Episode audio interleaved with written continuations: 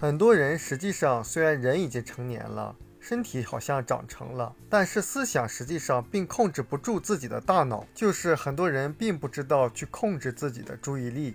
因为一个人，你关注什么，你就能够收获什么。那为什么这么多的人都在坑里？实际上，因为对于大多数人来说，短期的享乐比长期的收获更有吸引力。对他们来说，凑热闹或者瞎操心或者随大溜，都可以在短时间内给大脑以刺激。这就是为什么人们宁愿放弃成长的机会，宁愿放弃手上正在做的达成目标的最重要的事，也要义无反顾的三番五次的跳进这些坑里。一个人真正的归属感和成就感应该来自于哪？来自于自我的成长和积淀，而不是通过透支自己宝贵的注意力，通过意淫来获得一些短期的错觉。那这种透支注意力的做法，真正伤害的是用短期的心理刺激、享乐交换掉了达到长期目标的可能。那我们的长期目标是什么？就是我们要有一天做到经济上和时间的自由，就是财务自由。所以回过头，我们要重新思考。为了经济和时间的自由，这个长期目标，你必须要关注什么？必须要思考什么？比如，是不是想着业余时间也去创业，建立一个属于自己的资产？是不是通过学习了解什么是资产，以及建立资产的途径？你必须要做什么？你必须要做哪些改变？哪些是无需关注的？哪些事情是无需纠结的？哪些又是必须要坚守、绝不改变的？所以，为什么我们说，首先要把注意力放在自己的成长上？人们是不是因为建立了工资思维，追求安全感，所以都去找一份工作？那我们要想获得财务自由。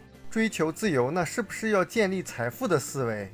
那建立了财富思维，是不是还需要一些相应的技能？比如说领导力技能、沟通技能、情商。那这些学习实际上并不复杂，很简单，而且可以日积月累。它也有一个复利的效应。所以，当我们意识到我们的大脑需要不断的升级、升级再升级，我们就真的没有空折腾别的乱七八糟的事儿了。所以，首先把注意力要放在自己的成长上，要珍惜一切能够给自己带来成长。长的机会，其次要放在自己的真爱上。所谓真爱与真不爱，就是看你是不是愿意拿出时间。人们实际上永远没有时间的问题。比如，当谈到成长这个问题的时候，很多人竟然说没有时间。我只能说，是你觉得其他有些事情比成长更重要。那关于爱，如果你只是声称你爱别人，你的爱是没有价值的，因为爱它不是一个名词，应该是一个动词。大多数人的境况只是因。为害怕孤独，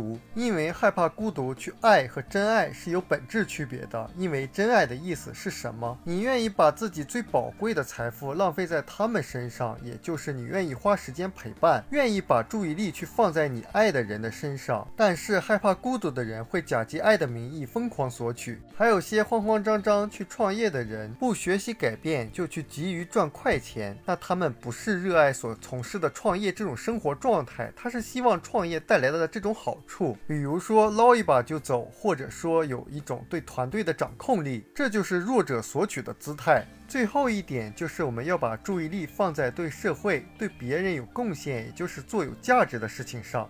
因为最简单的一个经济规律就是，你获得财富的多少，一定是取决于你创造价值的大小。所以，这个社会上有的人专注于赚钱，甚至不择手段；而有的人专注去为别人提供价值，不仅最终能赚到钱，而且赚得很长久。如果你做的事情真正对别人有价值，你最终获得的价格一定是趋同于价值的，这是早晚的事。越是长期，越是如此，并且随着社会进步和发展，那些价。价值和价格之间的差异和波动只能越来越小，因为现在信息交流成本越来越低，价值回归的时间就会越来越短。同时，也意味着任何由于信息不对称造成的泡沫都会以越来越快的速度瓦解。也就是那些圈钱骗人的那些人，他们的生意也会越来越难做。原因是什么？因为人们现在接收信息越来越快，越来越方便，人们的认知也提升的越来越快，那骗子肯定就很难找到到。他的捕捉对象了。